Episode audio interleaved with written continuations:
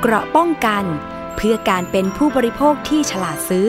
และฉลาดใช้ ในรายการ ภูมิคุ้มกัน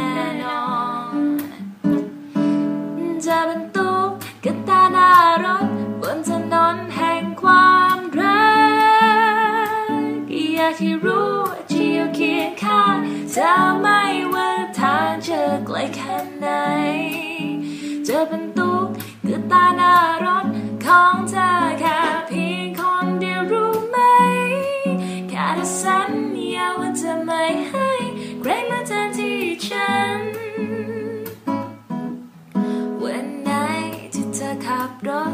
และเจอทางคดเคี้ยวจนเปลี่ยวใจ ขอให้มองที่ฉัน แล้วเธอจะยิ้มได้ในทันใดเจอแดดลมฝนเท่าไรจะได้ไม่ไว้วัน เธอยังมีฉันและเราจะอยู่เคียงข้างกันไป แน่นอน จะเป็นตุ๊กกตาน่ารัก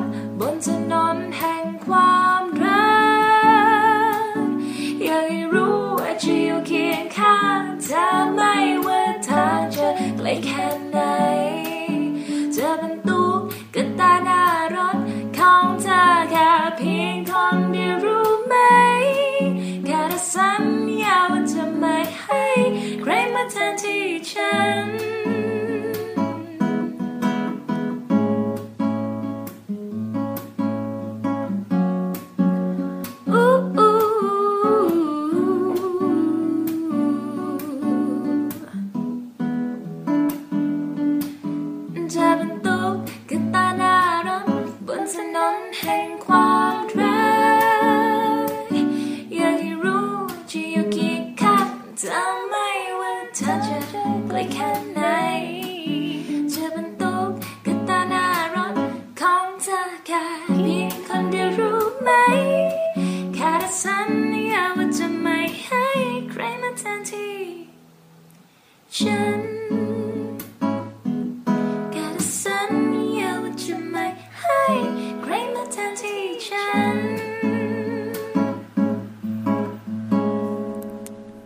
สวัสดีค่ะ ต้อนรับคุณผู้ฟังเข้าสู่รายการภูมิคุ้มกันรายการเพื่อผู้บริโภคนะคะ ดิฉันชนาทิพไพรพงศ์อยู่เป็นเพื่อนคุณผู้ฟัง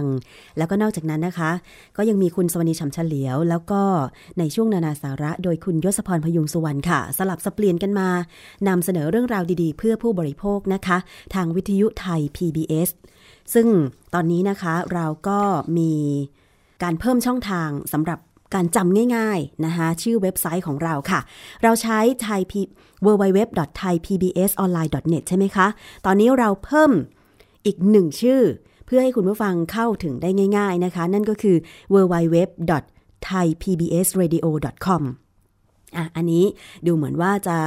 จำง่ายกว่าหรือเปล่านะคะลองบอกเรามา www.thaipbsradio.com ค่ะ แอปพลิเคชัน Thai PBS เหมือนเดิมนะคะ สามารถที่จะดาวน์โหลดฟรีๆ ไปติดตั้งที่มือถือของคุณได้ ฟังย้อนหลังที่ระบบ iOS ชื่อแอปพลิเคชัน Podcast นะคะ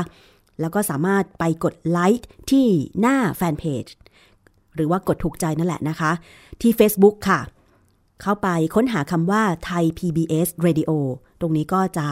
ปรากฏหน้า Facebook ของวิทยุไทย PBS ขึ้นมานะคะ ติดตามความเคลื่อนไหวต่างๆ พร้อมทั้งคลิปเวลาที่ผู้สื่อข่าว เวลาที่ดิฉันนะคะไปทำข่าวนอกสถานที่ได้นะคะแล้วต่อไปเดี๋ยวเราจะมี สิ่งแปลกใหม่ ให้คุณผู้ฟังได้ติดตามกันอย่างแน่นอน ต่อไปวิทยุจะไม่ได้มีแค่เสียงแล้วต้องมีภาพด้วยนะคะ เพราะว่าตอนนี้เนี่ยเรื่องของเทคโนโลยีมันพัฒนาไปไกลแล้วนะคะ ยังไงก็รอติดตาม ความคืบหน้านะคะเรื่องของรายการต่างๆ กับ วิทยุไทย PBS ด้วยค่ะ วันนี้วันที่ 1 กรกฎาคม 2559 นะคะ เป็นวันศุกร์ต้นเดือนด้วย วันหยุดครึ่งปีธนาคารนะคะสำหรับใครที่ตอนนี้จะไปติดต่อธุรกรรมการเงินที่ธนาคารสาขายกเว้นในห้างนะคะ ในห้างเห็นบอกว่ายังเปิดอยู่ แต่ว่าการ โอนเงินอะไรต่างๆ คือการดิวเรื่องของเช็คบ้างอะไรบ้าง อาจจะต้องรอไปวันจันทร์หน้า เบิกถอนได้ตามปกติ แต่ว่าสาขาธนาคารที่ไม่ได้อยู่ในห้างเนี่ย หยุดนะคะ วันนี้วันหยุดครึ่งปีธนาคาร แล้วก็วันที่หลายคนรอคอยโชคลาภกันด้วยอะขอให้โชคดีโชคดีก็แล้วกันนะคะซื้อลอตเตอรี่ก็สังเกตด้วยนะคะว่ามันเกินราคา ฉบับละ 80 บาทหรือเปล่า ถ้าเกินนี่ เห็นกองสลากบอกว่าสามารถแจ้งไปได้ที่กองสลากนะคะ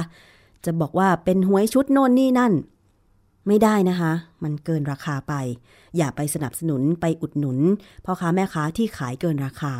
แล้วก็ขอให้รู้ไว้ด้วยว่าผิดกฎหมายด้วยนะคะคุณผู้ฟังไม่ควรจะเอาเปรียบผู้บริโภคนะ แต่ซื้อน้อยๆค่ะ เอาเป็นพอน้ำจิ้มนะคะสบายอกสบายใจลุ้นกันเล็ก ๆ ก็พอนะคะ อะคุณผู้ฟังตอนนี้ เมื่อสักครู่เปิดเพลง ตุ๊กตาหน้ารถก็จะนำเสนอเรื่องรถล่ะค่ะคุณผู้ฟัง เพราะว่ามีผู้ใช้รถยนต์ฟอร์ดทั้งรุ่นโฟกัสและเฟียสตาจำนวน 14 คัน ได้มาร้องเรียนที่สถานีโทรทัศน์ไทย PBS นะคะ ไม่พลาดค่ะที่รายการภูมิคุ้มกันดิฉันชนาทิพย์จะนำมาเสนอคุณผู้ฟังด้วย มาร้องเรียนเมื่อประมาณ 2 วันที่แล้วนะคะ เพราะว่า หลังจากที่ผู้ร้องเรียนเนี่ยซื้อรถทั้งสองรุ่นได้ไม่นาน ก็เกิดปัญหาขณะขับ ปัญหาที่ว่าก็ได้แก่ระบบเกียร์ เช่น ซีนเกียร์รั่ว สั่นระหว่างขับเคลื่อน คันเร่งขึ้นสูงเอง อาการเนี่ยเป็นตั้งแต่ซื้อมาเลยทีเดียว จนตอนนี้บางคนซื้อมา 3 ปีแล้วนะคะพอเกิดอาการทีหนึ่งก็ เอาเข้าศูนย์ไปซ่อมทีหนึ่ง กลับมาก็เอาออกมาใช้ ขับก็ยังมีอาการเดิม แก้ไขไม่หายหรือบางรายเนี่ยนะคะ ยังไม่ได้รับการแก้ไขเลย วันนี้เรามีเสียงของผู้เสียหายถึง 3 คนค่ะ ที่จะมาเล่าอาการนะคะของรถฟอร์ดซึ่งท่านแรกค่ะ คุณอิทธิศักดิ์สิงห์ปรีชาเนี่ยนะคะ เป็นผู้ใช้รถฟอร์ดรุ่นเฟียสตาแล้วที่บ้านคุณอิทธิศักดิ์เนี่ย ซื้อ รถฟอร์ดเฟียสตาทั้งหมดเลย 3 คันด้วยกัน มีอาการก็คือกระตุกขณะออกตัว ทั้ง 3 คันด้วย แล้วก็ขับขึ้นเนินไม่มีแรงเร่งเร่งไม่ขึ้น ไปฟังเสียงอาการรถฟอร์ดเฟียสตาของคุณอิทธิศักดิ์ค่ะสามคันแล้วเสียอาการเดียวกันทั้งสามคัน แล้วก็แก้ก็ไม่จบด้วย แก้แล้วแก้อีกก็ยังเสียอาการเดิมอีก มันไม่เหลืออะไรแล้วเออเวลาขับเนี่ยออกตัวนะครับ มันจะกระตุกตึกตึกตึกตึกอย่างเงี้ย เอ่อจะเห็นผลเวลาขึ้นห้างตามลานเอ่อที่เป็นทางชันนะครับ มันจะกระตุกมากแล้วบางทีในยเหยียบเหยียบคันเร่งเนี่ยก็ไม่มีแรง เข้าเกียร์ L เนี่ยบางทีก็ไม่มีแรงอีกครับผมอาการเป็นบ่อยมากเป็นตั้งแต่ ผมเป็นตั้งแต่ประมาณ 7,000 โลแรกเลย เป็นทั้ง 3 คันเลย แต่เราไม่รู้ว่ามันคืออาการเสียของรถรุ่นนี้ ไปที่ศูนย์ศูนย์ก็พยายามบอกว่ามันเป็นเรื่องเกียร์อัจฉริยะ แต่ดูจากโบชัวร์ที่เขาบอกเนี่ยมันไม่มีอาการแบบนี้เลยเขาบอกเกียร์ของเขาเนี่ยลื่นมากดีมากดีกว่ายี่ห้ออื่นอีก ก็ผิดหวังเออส่วนใหญ่ไม่ค่อยได้ใช้แล้วครับ เพราะว่ามันมันกลัวด้วย ไม่รู้ขับไปแล้วเนี่ยจะเกิดมีอาการแบบกระตุกกลางทางแล้วพุ่งไปชนรถข้างหน้าหรือเปล่า ครับ ปัญหามันเยอะ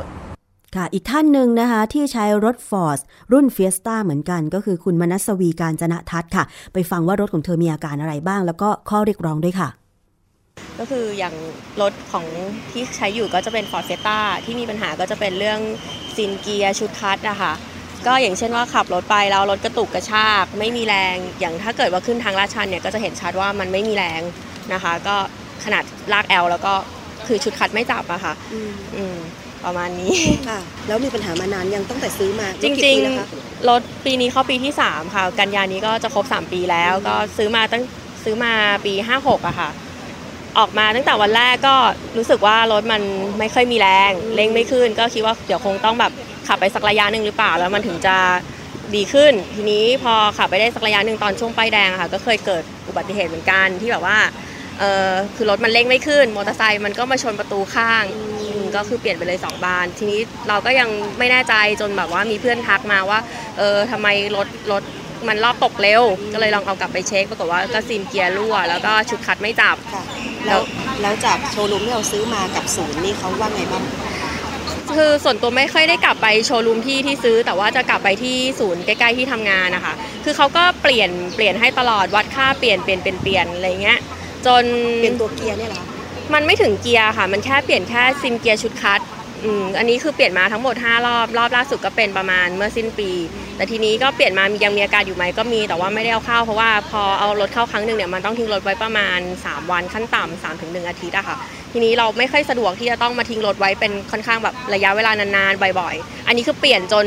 จนช่างเขาบอกว่าไม่ได้โมรถมานะ ให้บอกศูนย์อื่นด้วยเพราะว่าแบบมันเปลี่ยนจนหลวมไปหมดแล้วอะอืมค่ะ แล้วแล้วจากกลุ่มนี่รวมตัวกันได้ยังไงคะ จริง ๆ คือมีปัญหาเหมือนกันก็เลยไปจริงเจๆอกันในจริง ๆ คือพี่ชายแนะนำค่ะ คือไปบ่นกับเขาว่าแบบเออเนี่ยรถเพิ่งซื้อมาไม่นานนะ ต้องไปเปลี่ยนซีนเกียร์แล้วก็บวกกับแบบมีเอาไปตรวจคัดแล้วแบบว่าชุดคัดมันไม่จับพี่เขาก็เลยพี่ชายก็เลยแนะนำให้เข้ากลุ่มที่เป็นมั่นใจคนใช้ฟอร์ดนะคะทีนี้คืออยู่มาตั้งนานสักระยะหนึ่งแล้วแหละเพราะว่าเขาก็รอกฎหมายที่จะผลักดันตัวนั้นตัวนี้อยู่มาจนแบบว่าเหมือนว่าง่ายๆ คือแกนนำเขาก็เหมือนเริ่มจะล่มละแล้วจนแบบมีพี่คนหนึงเขาเหมือนแบบว่าเริ่มเห็นว่ามันน่าจะล่มแล้วเขาก็เลยดึงกลุ่มขึ้นมาอีกทีนึงอืม ก็เลยกลับมาลองกลับมาอีกรอบนึงเพราะว่าก่อนหน้านี้ก็คือรอไปค่อนข้างแบบเสียระยะแบบนานมากอืมอืมแล้วค่าใช้จ่ายในระหว่างที่ซ่อมที่ผ่านมานี่คือเราจ่ายเองหรือว่าทางศูนย์รับผิดชอบคือตอนนี้ยังโชคดีที่ยังมีวารันตีของรถอยู่อะค่ะก็เราก็ยังไม่ได้เสียอะไรก็เสียหลักๆ ก็คือค่าเดินทาง อย่างของหนูเป็นเซลล์อย่างเงี้ยก็คือมันต้องใช้รถอยู่แล้วอะถ้าเกิดว่าวันหนึ่งไปหาลูกค้าพูดตรงๆมันก็ไม่ต่ำกว่า500อยู่แล้ว แล้ววันนี้เรียกร้องอะไรกับฟอร์ดบ้างคะ ก็อยากให้เขาเข้ามาดูแลค่ะ เพราะว่าทุกครั้งที่ไปกับทางฟอร์ดเนี่ย คือมันจะไม่ได้ค่อยได้คำตอบอะไรกลับมา อยากให้เขาแบบว่าเราเข้ามาเจรจาบ้าง ไม่ใช่แบบว่ายื่นข้อเสนออะไรไปก็ตอบกลับมาแบบไม่ไม่สนใจ คือแบบว่าไม่ใช่ว่ายื่น warranty ให้แล้ว แล้วก็ก็จบไปให้เราซ่อมๆไปตามวารันตีซ่อมไปยื้อไปจนแบบมันหมดวารันตีอย่างเงี้ยค่ะแล้วจนแบบเราเรียกร้องอะไรไม่ได้ ก็คืออยากให้เขาเข้ามาดูแลคือซ่อมแล้วจบไม่ใช่ว่าให้วารันตีต่อต่อต่อเหมือนยืดซื้อเวลาไปมันไม่อยากได้แบบนั้น แล้วใจจริงเนี่ยเราอยากจะให้ฟอร์ดทำยังไง อย่างเช่น เปลี่ยนรถไหมหรือเปลี่ยนชุดเกียร์ทั้งหมดหรือว่าซ่อมครั้งใหญ่หรืออะไรอย่างเงี้ยคือถ้าตามข้อเรียกร้องของกลุ่มอะค่ะก็คืออยากให้แบบซื้อรถกลับไปเลย เพราะว่าคือเราไม่มั่นใจตรงตรงนี้แล้ว คือเรารอระยะเวลามานานแล้ว แล้วฟอร์ดก็ยื้อเวลาให้วารันตีให้อะไรมาค่อนข้างแบบทำให้เราเสียเวลาค่ะ คือถ้าซื้อรถกลับไปได้ก็ซื้อกลับหรือไม่ถ้าถ้าคุณบอกว่าซื้อกลับไม่ได้ก็ยังไงขอซ่อมให้มันจบขอผู้เชี่ยวชาญทางช่างเทคนิคจริง ๆ ที่แบบว่า ให้ความมั่นใจว่าแบบว่ากลับมาซ่อมแล้วมันหายขาดไม่ใช่ว่าซ่อมวันนี้ใช้ได้อีกเดือนสองเดือนก็กลับมาเป็นอีกไม่อยากได้แบบนั้น ค่ะ นั่นคืออาการของรถ Ford Fiesta ของคุณมนัสวี แล้วข้อเรียกร้องนะคะ ไปฟังคุณอาจวิสิตอุดมศิลป์นี่ก็เป็นหนึ่งในผู้ใช้รถ Ford แต่ว่าเป็นรุ่นโฟกัสตัวท็อปด้วย ซื้อมาในราคา 8 0 0แสนกว่าบาทนะคะใช้งานได้ 30,000 กิโลเมตร ก็เกิดปัญหาซีนเกียร์รั่วด้วยเช่นกันไปฟังคุณอาจวิสิตค่ะ คือตั้งแต่สัปดาห์แรกที่ผมซื้อมาครับ คือผมขับลงไปที่สมุยเพราะว่าผมไปทำงานที่สมุยนะครับสัปดาห์แรกที่ที่เจอปัญหาคือมีอาการล้อขวาล้อขวาด้านหน้านครับมีเสียงดังครับแล้วผมก็เลยติดต่อทางศูนย์บริการที่ที่เกาะสมุย แล้วก็ติดต่อทาง Ford Thailand นะครับ ก็เขาก็ ไม่ได้แก้ปัญหาอะไรให้ครับ คือปัจจุบันเนี้ยยังมีเสียงดังที่ล้อหน้าขวาอยู่ หลังจากนั้นประมาณ 5-6 เดือนก็คือจะมีพบปัญหาเรื่องเกียร์ครับ คือมีอาการเกียร์กระตุกเกียร์สั่นครับสำหรับผมผมอยากจะให้ซื้อคืนครับ เพราะว่าการโฆษณาของ Ford เนี่ยเป็นการโฆษณาที่ชวนเชื่อที่ไม่ไม่เป็นความจริงครับ คือผมยังเก็บแคตตาล็อกของ Ford อยู่ว่าเเกียร์ของ Ford โฟกัสรุ่นนี้มีการใช้งานที่แบบราบลื่นไม่สะดุดแต่จริงๆแล้ว การใช้งานจริงๆอะคือมีอาการสะดุดแล้วก็ไม่ราบลื่น เพื่อนๆบางท่านครับที่ใช้ Ford บางคันก็ประสบกับปัญหาคือขณะขับอยู่เกียร์มีการเปลี่ยนเปลี่ยนเองครับ แล้วก็อย่างที่ผมเจอเนี่ยเกียร์บางครั้งในขณะที่เราทำการคลิกดาวน์เนี่ยมันก็ไม่สามารถที่ที่จะพุ่ง ไปข้างหน้าได้ คือมันจะต้องรอจังหวะครับ ไม่เหมือนกับเกียร์ CVT หรือว่าเกียร์อื่นๆ ทั่วๆไปครับ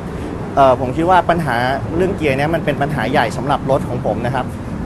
ความมั่นใจหรือความเสี่ยงต่างๆ ที่จะเกิดขึ้นเราไม่สามารถรู้ได้ ผมไม่อยากเอาชีวิตของผมไปเสี่ยงกับรถคันนี้ครับ ค่ะ แล้วในวันที่ผู้ใช้รถฟอร์ดทั้ง 14 คันเนี่ยนะคะมาร้องเรียน ทั้ง 14 คนเนี่ยมาร้องเรียนที่ไทย PBS นะคะ ทางรายการสถานีประชาชนเนี่ยก็ได้เชิญทางด้านของรองเลขาธิการสำนักงงานคณะกรรมการคุ้มครองผู้บริโภคนะคะคุณพิคเนตตะปวง มารับเรื่องร้องเรียนมาพูดคุยกับผู้ที่ร้องเรียนด้วยนะคะ แล้วนอกจากนั้นค่ะคุณผู้ฟังยังได้เเชิญคุณพิคเนตเนี่ยไปทดลองนั่ง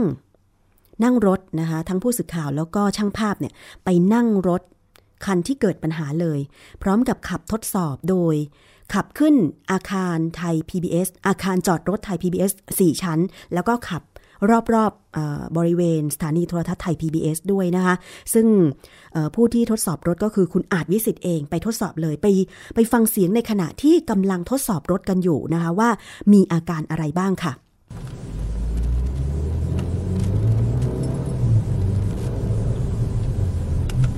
ในช่วงเปลี่ยนเกียร์ครับ จะมีอาการรู้สึกว่ามันไม่ราบลื่นครับ มันจะกระตุกขับทางลาบอะบางครั้งอะ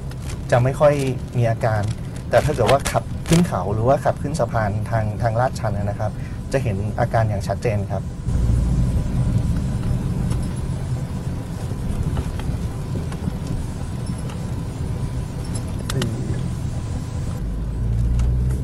เนี่ยครับต้องส่งตัวต้องเหยียบแบบ คือก่อนก่อนที่ผมจะเปลี่ยนชุดคัดทั้งสองครั้งเนี่ยปัญหาที่เจอคือทางลาดเมื่อกี้ที่ขึ้นน่ะหรือจะเป็นทางที่จอดรถของห้างเนี่ยเวลาขึ้นไปเนี่ยขึ้นลำบากมากครับ คือจะมีอาการเหมือนกับว่าเอ่อรอบรอบมันตกแล้วก็เหมือนเครื่องจะดับ เราจะต้องเหยียบเหยียบแบบเหมือนคลิกดาวน์เพื่อที่จะส่งให้รถอะมันมีพลังวิ่งขึ้นไปอะครับอ่าจริงๆนั้นแตะนิดเดียวได้ เนี่ยอย่างถ้าเกิดว่าเราจอดอย่างนี้นะครับ อ่า แล้วเราแตะขึ้นไปเนี่ย มันจะไม่ได้เลยครับรถมันจะไม่มีกำลัง มันไม่มีกำลังส่ง มันจะต้องรอระยะเวลา ถ้าสมมุติว่าเออเรากำลังขึ้นสะพานหรือว่ามีรถติดแล้วเราจะขยับตัว เพื่อขยับตัวต่อเนื่องไปข้างหน้านะครับ บางครั้งเนี่ย พอเหยียบเกียร์แล้วเนี่ยรถมันไม่มีกำลังที่จะส่งขึ้นไป มันจะต้องรอรอบของมันนะครับ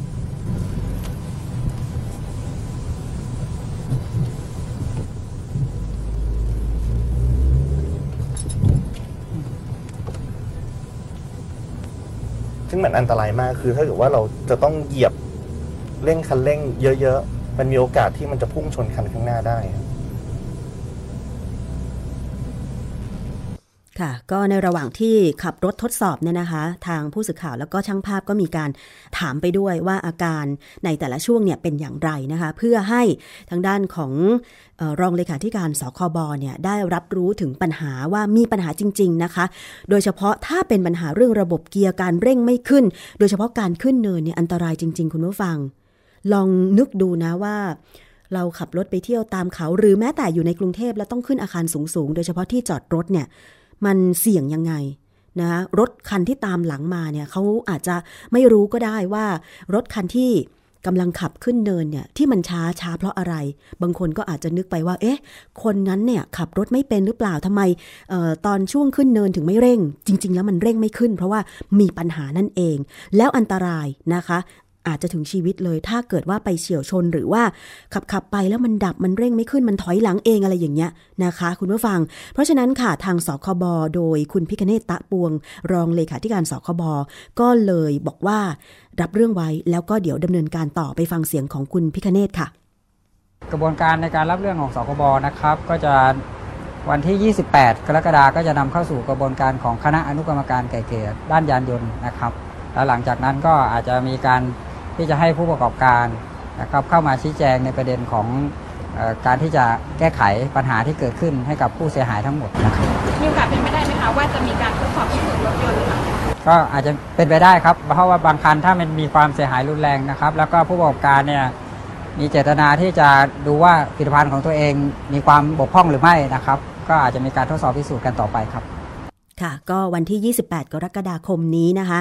จะเข้าสู่กระบวนการไกล่เกลี่ย โดยจะเรียกทั้งเจ้าของรถ Ford นะคะทั้งสองรุ่นที่มาร้องเรียนเนี่ยเข้าไปร่วมพูดคุยกับทางบริษัท นะคะ ก็คือ Ford ประเทศไทยนี่แหละว่าจะหาทางออกร่วมกันอย่างไร ซึ่งถ้าไม่ได้ข้อยุติเนี่ยสคบก็จะใช้อำนาจ ทดสอบพิสูจน์รถทุกคันที่ร้องเรียนนะคะ เรื่องนี้คุณผู้ฟังสามารถติดตาม เพิ่มเติมในรายการสถานีประชาชนทางไทย PBS วันจันทร์ที่ 4 กรกฎาคมนี้นะคะ แล้วก็จะมีเรื่องของกระบวนการไกล่เกลี่ยต่างๆ แล้วก็ข้อกฎหมายที่เกี่ยวข้องกับการร้องเรียนสินค้าที่ไม่ปลอดภัยสินค้าที่ชำรุดบกพร่องแบบนี้ด้วยนะคะ คุณผู้ฟังติดตามกันค่ะ แล้วก็ทางรายการภูมิคุ้มกันดิฉันชนาทิพย์เนี่ยก็จะนำมาเสนอเพิ่มเติมในรายการนี้ด้วยนะคะ เพราะว่าบางคนเนี่ย อาจจะมีอาการอยู่ แต่ว่าไม่ทราบข่าวว่าเขามีการรวมตัวกันในกลุ่มทางสื่อสังคมออนไลน์อะไรบ้าง ลองเข้าไปเซิร์ชหาได้นะคะ กลุ่มผู้ใช้รถยนต์ Ford เอ่อที่มีปัญหานะคะ ถ้าเกิดว่าคุณใช้รถรุ่นนี้อยู่ เพราะบางคนอาจจะอยู่ที่ต่างจังหวัดใช่ไหมคะลองเข้าไปดูค่ะว่าตัวเองนั้นมีปัญหา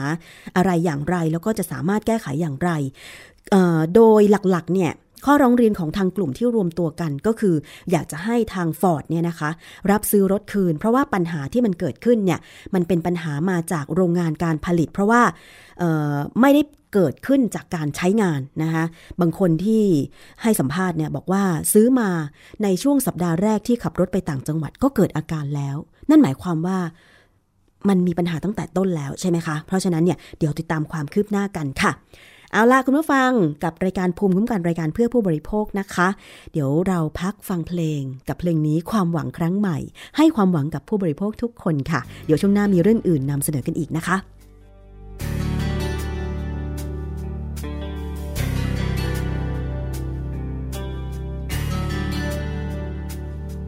วันนี้เธอคิดอะไรอยู่หรือเปล่า วันนี้ เธอมีอะไรในใจใช่ไหม ปกติฉันเห็นเธอร่าเริง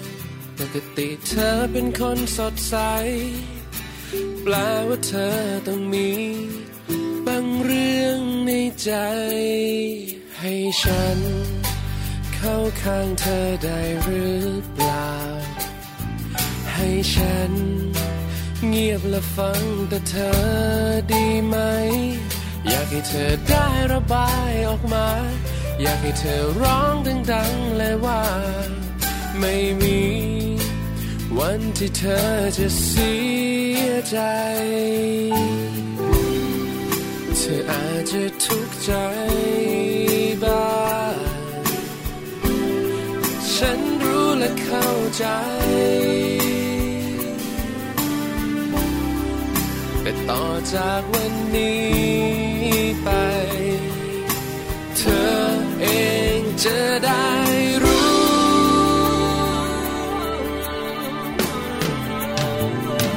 เธอจะเป็นได้ทุกๆอย่างชนะ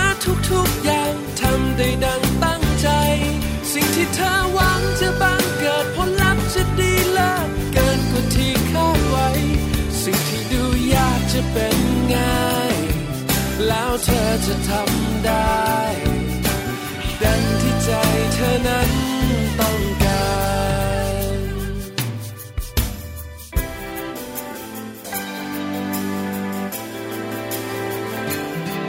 พรุ่งนี้ไม่มีใครที่รู้แน่พรุ่งนี้ไม่ได้แปลว่าเธอจะแพ้อดทนไว้เพื่อวันข้างหน้าเพื่อรอวันที่ฟ้าสดใส ฉันมั่นใจว่าคงไม่นานโอ้โอโอ้เธออาจจะทุกข์ใจบ้างฉันรู้และเข้าใจ แต่ต่อจากวันนี้ไป เธอเองจะได้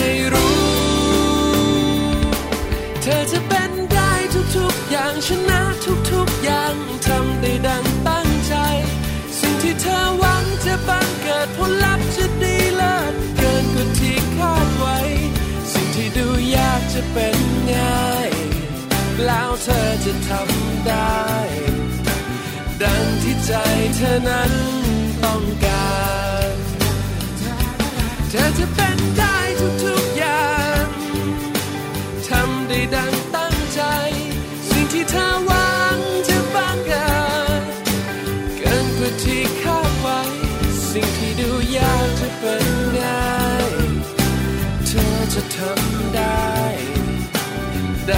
ใจเธอนั้นต้องการ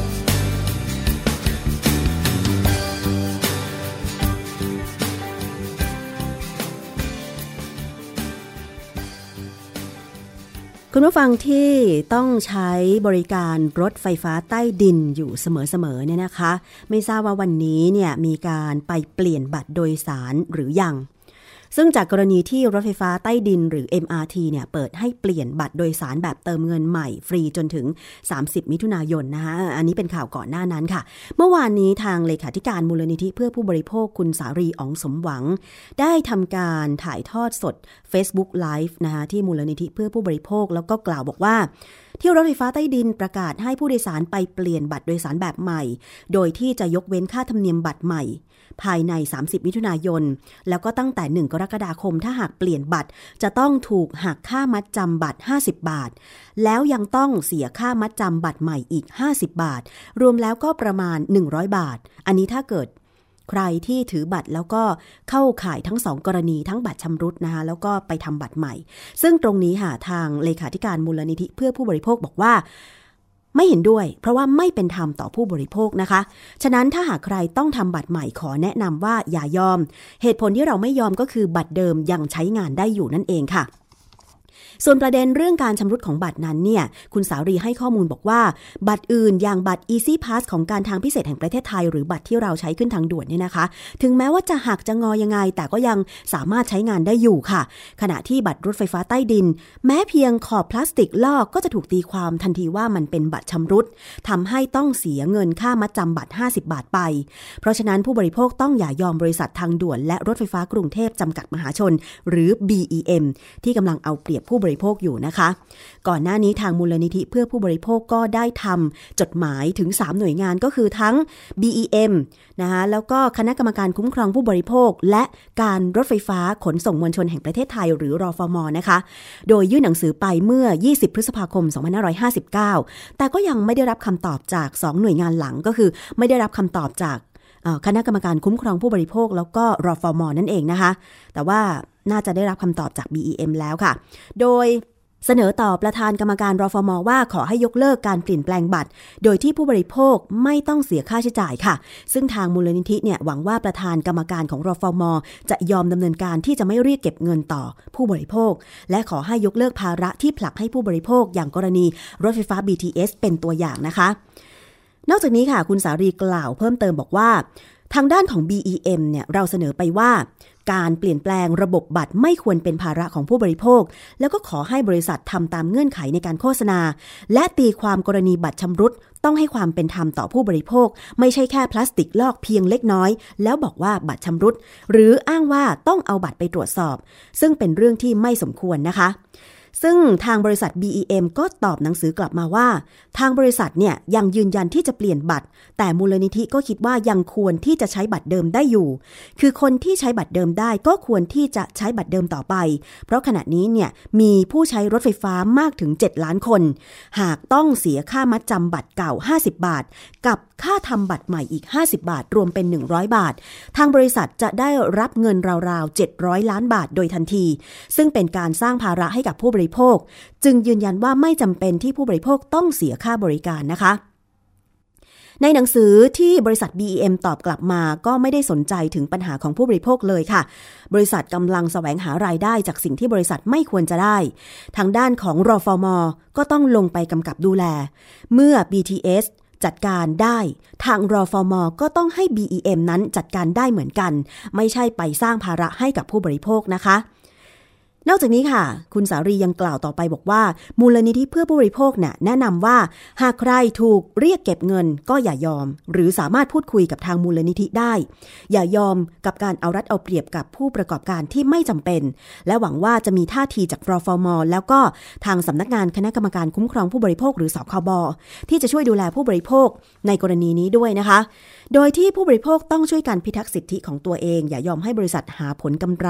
โดยที่ไม่ได้ลงทุนอะไรค่ะ แต่ว่าก็มีข้อมูลนะเอ่อมานะคะคุณผู้ฟังว่าทางรถไฟฟ้า MRT เนี่ยหรือรถไฟฟ้าใต้ดินเนี่ยนะคะจะขยายเวลาเปลี่ยนบัตรโดยสารรถไฟฟ้าใต้ดินสายสีน้ำเงิน จนถึงวันที่ 30 ธันวาคม 2559 โดยบัตรใหม่ใช้ได้กับทั้งรถไฟฟ้าสายสีม่วงด้วยนะคะ เรื่องนี้ได้รับการเปิดเผยจากนายสมบัติกิจจาลักษ์กรรมการผู้จัดการบริษัททางด่วนและรถไฟฟ้ากรุงเทพจำกัดมหาชนหรือ BEM ผู้ให้บริการเดินรถไฟฟ้า MRT นะคะ บอกว่า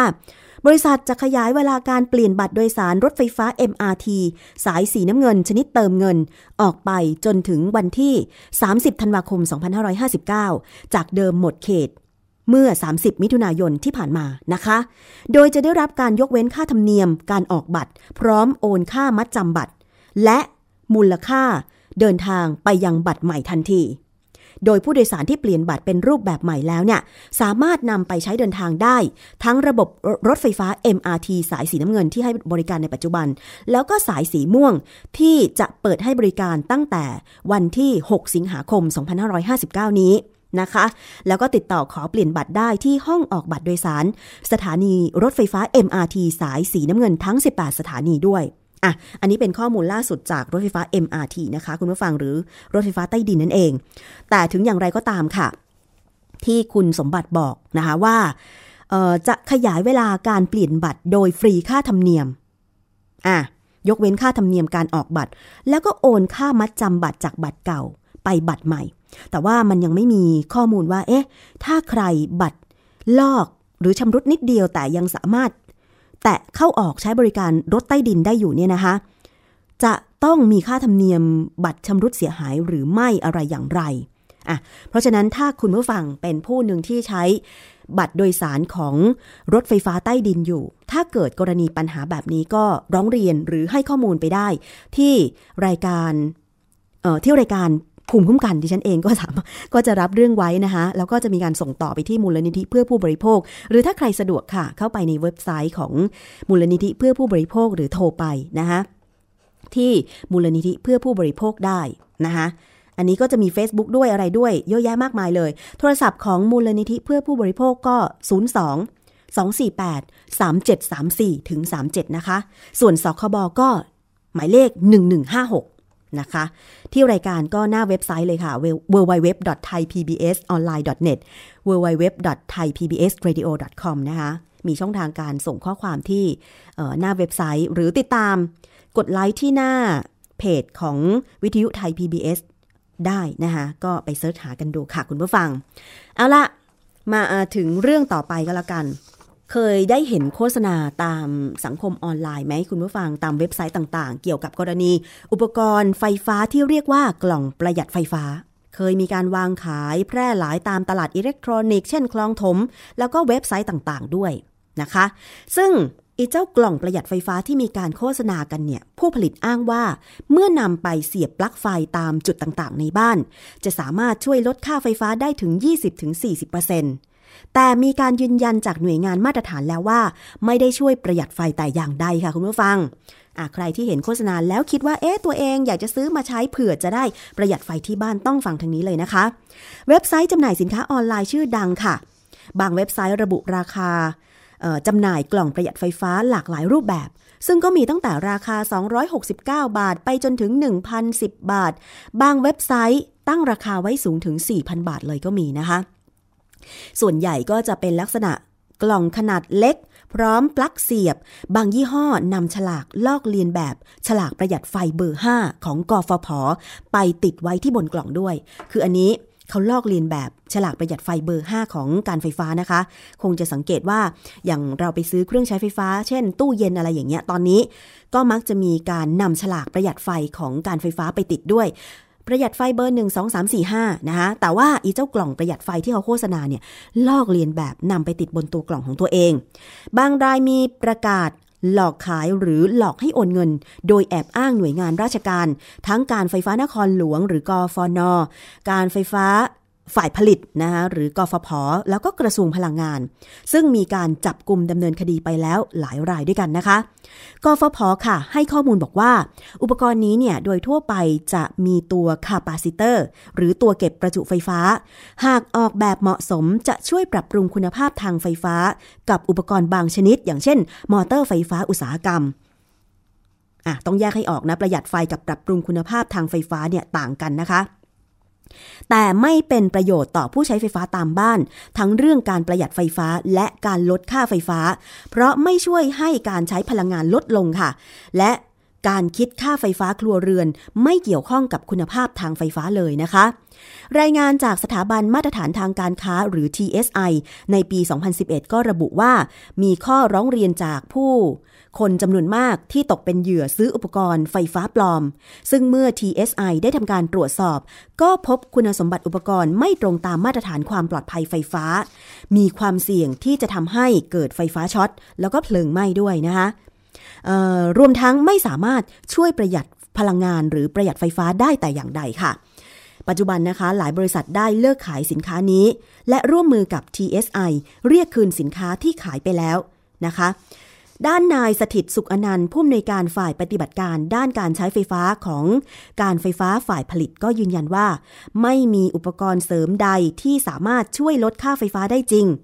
เครื่องใช้ไฟฟ้าจะประหยัดพลังงานได้ ต้องถูกออกแบบให้มีประสิทธิภาพมากที่สุด และได้รับการตรวจสอบและรับรองตามหลักวิชาการ จากหน่วยงานที่เชื่อถือได้ เช่นมอกนะคะก็คือมาตรฐานผลิตภัณฑ์อุตสาหกรรม ฉลากแสดงระดับประสิทธิภาพประหยัดไฟ อย่างเช่น ประหยัดไฟเบอร์ 5 ส่วนการดัดแปลงมิเตอร์ให้หมุนช้าลง เพื่อให้ค่าไฟลดลง ด้วยวิธีการใด ๆ ก็เป็นสิ่งผิดกฎหมาย อย่าไปหลงเชื่อมิจฉาชีพที่ไปหลอกลวงตามบ้านนะคะหรือโฆษณาขายสินค้า เช่นกล่องประหยัดไฟแบบนี้ เพราะยืนยันจากการไฟฟ้าแล้วว่า ไม่มีอุปกรณ์ใดที่สามารถช่วยทำให้ประหยัดไฟได้จริงนะคะ ถ้าจะประหยัดไฟจากการใช้เครื่องใช้ไฟฟ้าจะต้อง เป็นการออกแบบตัวเครื่องใช้ไฟฟ้านั้นๆ ให้มีประสิทธิภาพดี ช่วยประหยัดไฟได้ค่ะ คุณผู้ฟังอะนะคะอันนี้เป็นเรื่องเตือนภัยกันเผื่อว่า ตอนนี้ใครไป search อินเทอร์เน็ตแล้วก็ยังไปเจออยู่ ดิฉันยังเจออยู่นะ บางเครื่องที่เขาหลอกขายเนี่ย อุปกรณ์ประหยัดไฟฟ้าเนี่ยนะคะมีถึงขั้นไม่ใช่ภาพถ่ายสาธิตอย่างเดียวทำคลิปสาธิตเลยก็มีว่าเนี่ยนะคะถ้าใช้อุปกรณ์ประหยัดไฟฟ้าตัวนี้เนี่ย เปรียบเทียบระหว่างไม่ใช้เนี่ย หุยมิเตอร์ของไฟฟ้าเนี่ยหมุนลดลงต่างกันเลย อันนี้อย่าไปเชื่อเด็ดขาด เป็นคำยืนยันจากการไฟฟ้าแล้วว่า ไม่มีอุปกรณ์ใดที่สามารถช่วยประหยัดไฟ ยกเว้นว่าเราจะปิดไฟทุกดวง แล้วก็ใช้เครื่องใช้ไฟฟ้าให้น้อยที่สุดนะคะคุณผู้ฟัง รวมถึงเรื่องของออแอร์ตามบ้านด้วย เขาบอกว่าจะต้องออล้างให้แอร์เนี่ยสะอาดอย่างสม่ำเสมอไม่มีฝุ่นละอองไปอุดตัน ในตัวเครื่องแอร์นะคะ สังเกตได้ง่าย ๆ ก็คือกลิ่นแอร์บ้านเราเนี่ยมีกลิ่นแปลกๆ หรือเปล่า หรือมันเป็นการเปิดลักษณะฉ่ำๆหรือเหม็นๆอะไรอย่างเงี้ยนะคะ อันนั้นก็ต้องล้างแอร์แล้วล่ะนะคะอะคุณผู้ฟังอีกเรื่องหนึ่งค่ะจำกันได้ไหมคะ เกี่ยวกับกรณีการปลูกกล้วยหอมที่จังหวัดเชียงราย ซึ่งตอนนี้มีการปลูกเพิ่มมากขึ้น โดยเป็นการว่าจ้างจากกลุ่มทุนในประเทศจีนนะคะ แล้วก็มีการออกมาระบุของเกษตรกรผู้ ไปรับจ้างปลูกกล้วยรวมถึงชาวบ้านในพื้นที่ว่า ต้องสงสัยนะคะว่า การปลูกกล้วยตามสวนของนายทุนต่างๆ เหล่านี้เนี่ยมีการใช้สารเคมีมากเกินไป จนกระทั่งมันไปตกค้างในตัวเกษตรกรผู้ปลูก แล้วก็ไปตกค้างในสิ่งแวดล้อมนะคะ คือล่าสุดเนี่ยนะคะกรรมการสิทธิมนุษยชนแห่งชาติ ได้เดินทางไปตรวจสอบ สวนกล้วยของชาวจีนที่ปลูกในพื้นที่อำเภอพญาเมงรายจังหวัดเชียงราย พร้อมทั้งได้เก็บตัวอย่างไปตรวจหาสารพิษด้วยค่ะ นางเตือนใจดีเทศกรรมการสิทธิมนุษยชนแห่งชาติพร้อมด้วย อนุกรรมการและเลขานุการ คณะกรรมการสิทธิมนุษยชนแห่งชาติ และเจ้าหน้าที่ฝ่ายปกครองอำเภอพญาเมงรายจังหวัดเชียงรายนะคะ เดินทางไปตรวจสอบสวนกล้วยหมอพันจีน ที่บ้านหนองบัวคำตำบลเมงรายอำเภอพญาเมงราย ของห้างหุ้นส่วนจำกัดพญาเมงรายการเกษตรกว่า 2,000 ไร่ค่ะ เพื่อเก็บข้อมูลและตัวอย่างไปตรวจ ซึ่งก่อนหน้านี้นะคะ ได้รับการร้องเรียนเกี่ยวกับการใช้สารเคมี และใช้น้ำในแม่น้ำอิง จึงเกรงจะส่งผลกระทบตามมานะคะ เบื้องต้นค่ะ ได้สอบถามผู้ดูแลสวนกล้วย แล้วก็เก็บตัวอย่างน้ำและดินจากบ่อน้ำที่ใช้ในสวนไปตรวจหาสารพิษแล้วนางเตือนใจบอกว่า การลงพื้นที่ครั้งนี้ก็เพื่อเก็บข้อมูลต่างๆ ก่อนที่จะมีการประชุมร่วมกับทางหน่วยงานราชการอีกครั้ง เพื่อหาข้อสรุปว่า การร้องเรียนของชาวบ้านเป็นจริงหรือไม่ ส่วนผลว่าเกิดอันตรายต่อประชาชนโดยรอบสวนกล้วย ทั้งเรื่องสารเคมีและน้ำอิง ก็จะต้องรอการตรวจสอบจากหน่วยงานที่เกี่ยวข้องก่อน จะทำการสรุปและดำเนินการแก้ไขปัญหาต่อไปค่ะคุณผู้ฟัง อันนี้ก็ต้องรอเพราะว่ายังไม่มีผลออกมานะคะเรื่องของสารเคมีที่ตกค้างในพืชผักผลไม้ยังคงเป็นปัญหาใหญ่ของประเทศไทยค่ะ เพราะว่ายังคงมีการตรวจสอบ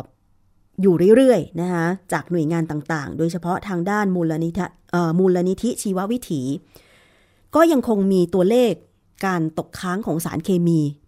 ในพืชผักผลไม้ออกมา แล้วก็มีความกังวลใจทั้งต่อตัวผู้บริโภค รวมถึงเกษตรกรผู้ปลูกอยู่นะคะซึ่งเรื่องนี้แน่นอนว่าภูมิคุ้มกันจะนำประเด็นปัญหานี้มานำเสนอต่อไปอย่างเกาะติดเลยทีเดียวนะคะ เพราะว่ามันไม่ใช่เรื่องเล็ก ๆ นะคุณผู้ฟัง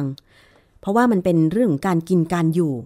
เราต้องทานอาหารทุกวันนะคะ พืชผักผลไม้นี่ไปมีวิตามินใช่ไหมแล้วก็เราเจะขาดวิตามินไม่ได้นะคะแล้วก็ถ้าเกิดว่ามันยังคงมีสารพิษที่ตกค้างมากจนเกินไป จนส่งผลกระทบเนี่ยเข้าไปสะสมในร่างกายเนี่ยแน่นอนสุขภาพคนก็ไม่ดี สุขภาพของเกษตรกรก็ไม่ดีด้วย อย่างแถวในตามภูมิภาคต่างๆ โดยเฉพาะภาคเหนือบ้านดิฉันเนี่ยนะคะ แต่ก่อนเนี่ยก็ยังไม่มีการตื่นตัวเรื่องนี้มากนัก จะสังเกตว่า เมื่อมีการลงทุนให้ชาวบ้าน ปลูก พืชอย่างใดอย่างหนึ่ง อย่างเช่นแถวจังหวัดลำพูนบ้านดิฉันเนี่ยก็จะมีการลงทุนให้ชาวบ้าน ปลูกข้าวโพดฝักอ่อน เพื่อที่จะทำเป็นข้าวโพดฝักอ่อน บรรจุกระป๋องส่งไปยังต่างประเทศ ในขณะนั้นจำได้ว่าเมื่อประมาณ 30 ปีที่แล้วนะคะ เพิ่งจะมีการเริ่มส่งเสริมให้ปลูกกันใหม่ โดยที่ผู้ที่เป็นนายทุนเนี่ยก็จะไปตั้งโรงงานแถวๆในจังหวัดแถบภาคเหนือนั่นแหละนะคะ แล้วก็นำเมล็ดพันธุ์ของข้าวโพดฝักอ่อนไปกระจายตามหมู่บ้านต่างๆ โดยที่ให้ผู้สนใจจะปลูกเนี่ยนะคะ มารับเมล็ดพันธุ์ไปก่อนโดยยังไม่ไม่จ่ายเงินนะ แล้วก็มีปุ๋ยให้เสร็จสับเลย เอาไปปลูกในพื้นที่ของตัวเอง โดยที่ให้มาทำบัญชีไว้ แล้วเมื่อได้ผลผลิตมาก็นำมาจำหน่ายให้กับจุดรับซื้อของโรงงานผลิตนั้นๆ ซึ่งเขาจะมีการรับซื้ออย่างเช่น รับซื้อทุกเช้าวันจันทร์นะคะ เกษตรกรก็จะไปเก็บมาเสาร์อาทิตย์นี่แหละ แล้วก็จะมาทำการแกะให้เป็นข้าวโพดฝักอ่อน เอาเฉพาะฝักอ่อนของมัน แล้วก็เอาไปขายคืนให้กับโรงงาน จะว่ากันเป็นกิโลละกี่บาทก็แล้วแต่ เมื่อก่อนจำได้สมัยเด็กๆ รับซื้อข้าวโพดฝักอ่อนแถวบ้านดิฉันเนี่ย ประมาณกิโลกรัมละ 25 บาท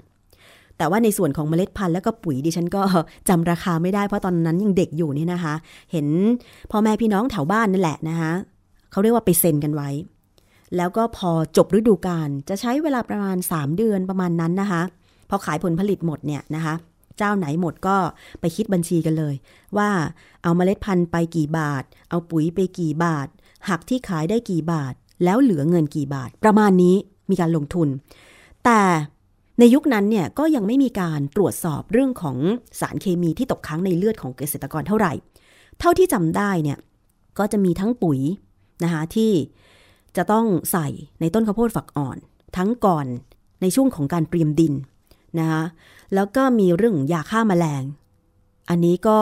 เป็นอีกส่วนหนึ่งเหมือนกัน ซึ่งตอนนี้ค่ะเมื่อฟังล่าสุดเนี่ย ก็ได้สอบถามไปยังคนในหมู่บ้านนะคะเขาก็มีการตื่นตัวกันในเรื่องนี้ โดยเฉพาะ เรื่องของการตรวจหาสารเคมีตกค้างในเลือด แล้วก็เป็นตัวเลขที่น่าตกใจ อันนี้ดิฉันถามข้อมูลจากคุณแม่นะคะว่า เพื่อนคุณแม่หลายคนเนี่ย ชาวบ้านหลายคนเนี่ย เป็น ผู้ที่มีสารเคมีตกค้างในเลือดในระดับที่สูงกว่าปกติ อะ อันนี้มันก็ส่งผลถึงสุขภาพร่างกายของเกษตรกรด้วย ก็คือว่ามักจะมีอาการวิงเวียนศีรษะอ่อนเพลีย ซึ่งเป็นฤทธิ์ของสารเคมีที่เข้าไปตกค้างใน ตัวของเกษตรกรเป็นระยะเวลานานหลายสิบปี แล้วตอนนี้ก็มีการออกมารณรงค์ให้ความรู้กันในหลาย ๆ ภาคส่วนทำให้ชาวบ้านได้ตื่นตัวมากขึ้น ซึ่งดิฉันเองขอสนับสนุนให้มีการกระจายความรู้นะคะ เกี่ยวกับเรื่องสารเคมีตกค้าง การลดละเลิกการใช้สารเคมี ซึ่งหน่วยงานภาครัฐ โดยเฉพาะทางกระทรวงเกษตรและสหกรณ์เนี่ยนะคะหน้าที่จะมีการเร่งในการทำยังไงก็ได้นะ ให้มีการลดใช้สารเคมี โดยเฉพาะการนำเข้าสารเคมีกำจัดศัตรูพืช ซึ่งในหลายประเทศโดยเฉพาะแถบอาเซียนเนี่ยบางประเทศงดใช้ไปแล้ว อย่างเช่นคาร์โบฟูราน ซึ่งไทยเองก็มีงดใช้ไปหลายตัวแต่ มันยังไม่ทันสถานการณ์ไง บางตัวที่เป็นอันตราย เพื่อนบ้านเรางดใช้ไปแล้วถึง4ี่ห้าตัว แต่ไทยงดใช้ไป 2 ตัวอะไรอย่างเงี้ยนะคะซึ่งมันไม่ทันท่วงที คือเมื่อมีการนำเข้ามีการอนุญาตให้จำหน่ายกันอยู่ แน่นอนว่า เกษตรกรบางรายที่ต้องการที่จะเพิ่มผลผลิต ก็ยังคงใช้กันอยู่ เพราะฉะนั้นเนี่ยมันจึงเกิดปัญหาตามมาเรื่องของสารเคมีตกค้างใน ตัวมนุษย์แล้วก็สิ่งแวดล้อมรณรงค์กันต่อไปนะคะแล้วก็ให้ความรู้กันต่อไปสำหรับ ท่านผู้ฟังที่กำลังรับฟังอยู่ทางสถานีวิทยุชุมชนที่เชื่อมโยงสัญญาณ ไม่ว่าจะเป็นที่สถานีวิทยุชุมชน คนหนองย่าไซสุพรรณบุรี FM 107.5เมกะเฮิรตซ์สถานีวิทยุชุมชนปฐมสาครจังหวัดสมุทรสาคร FM 106.25เมกะเฮิรตซ์วิทยุชุมชนคนเมืองลี้จังหวัดลำพูน FM 103.75เมกะเฮิรตซ์สถานีวิทยุชุมชนวัดโพธิ์บัลลังก์จังหวัดราชบุรี FM 103.75เมกะเฮิรตซ์นะคะ หรือว่าจะเป็นสถานีวิทยุชุมชนเทศบาลทุ่งหัวช้างจังหวัดลำพูน FM 106.25เมกะเฮิรตซ์แล้วก็สถานีวิทยุชุมชนคนเขาวงจังหวัดกาฬสินธุ์ FM 89.5เมกะเฮิรตซ์ก็ชักชวนกันมาฟังรายการภูมิกันเยอะๆนะคะ แล้วก็ช่วยส่งต่อข้อมูลข่าวสาร เกี่ยวกับเรื่องของสารเคมีเกษตร ต่อๆกันไปด้วย และถ้าหน่วยงานท้องถิ่นไหนเนี่ยต้องการที่จะทำให้ประชาชนมีสุขภาพดี ลองหาวิธีนะคะในการที่จะ ปลูกพืชผลทางการเกษตร โดยลดใช้สารเคมีและส่งเสริมให้คนใช้ปุ๋ย ชีวภาพ ปุ๋ยคอก ปุ๋ยจากมูลสัตว์ ที่เป็นธรรมชาติทั้งหลายเถอะค่ะ ถ้าโครงการไหนดีๆนะคะ มีการริเริ่มที่ชุมชนของคุณ ส่งต่อมาที่รายการภูมิคุ้มกันได้ เดี๋ยวดิฉันเนี่ย ก็จะได้เชิญชวนมาพูดคุยในรายการว่า มีวิธีการทำอย่างไร ให้ปลูกพืชผักผลไม้ได้ผลผลิตดี ไม่ใช้สารเคมี มีแหล่งจำหน่ายอย่างไรบ้าง เดี๋ยวเรามาช่วยกันนะคะ จริง ๆ แล้วอยากจะ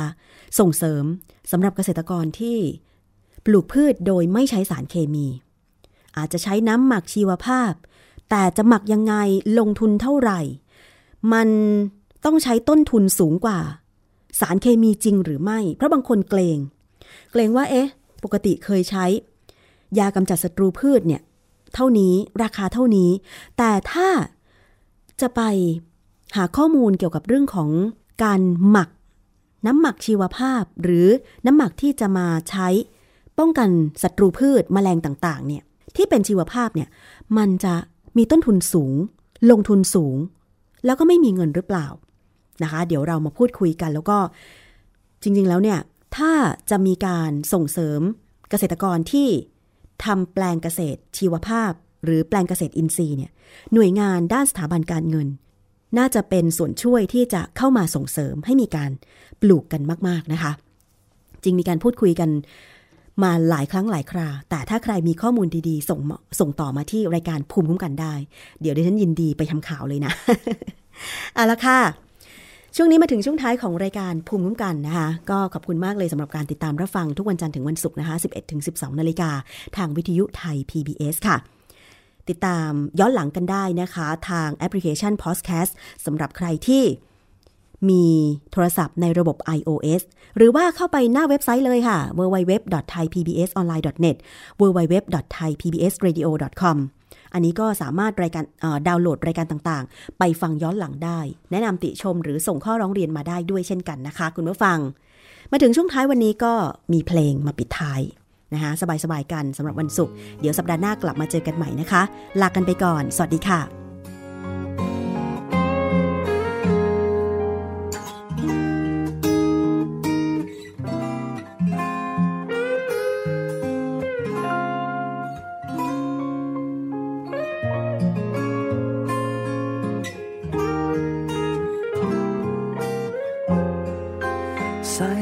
ที่เห็น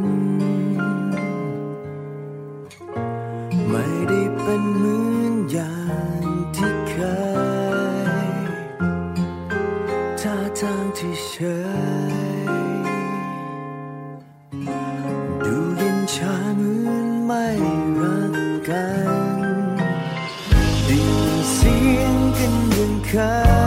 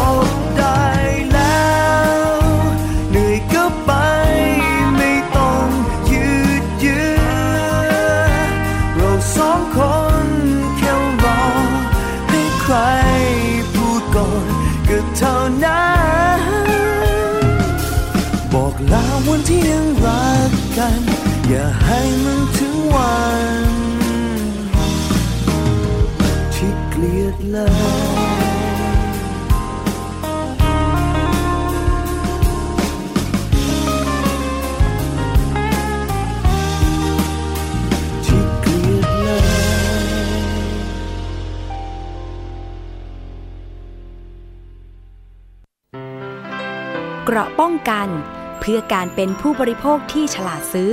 และฉลาดใช้ ในรายการ ภูมิคุ้มกัน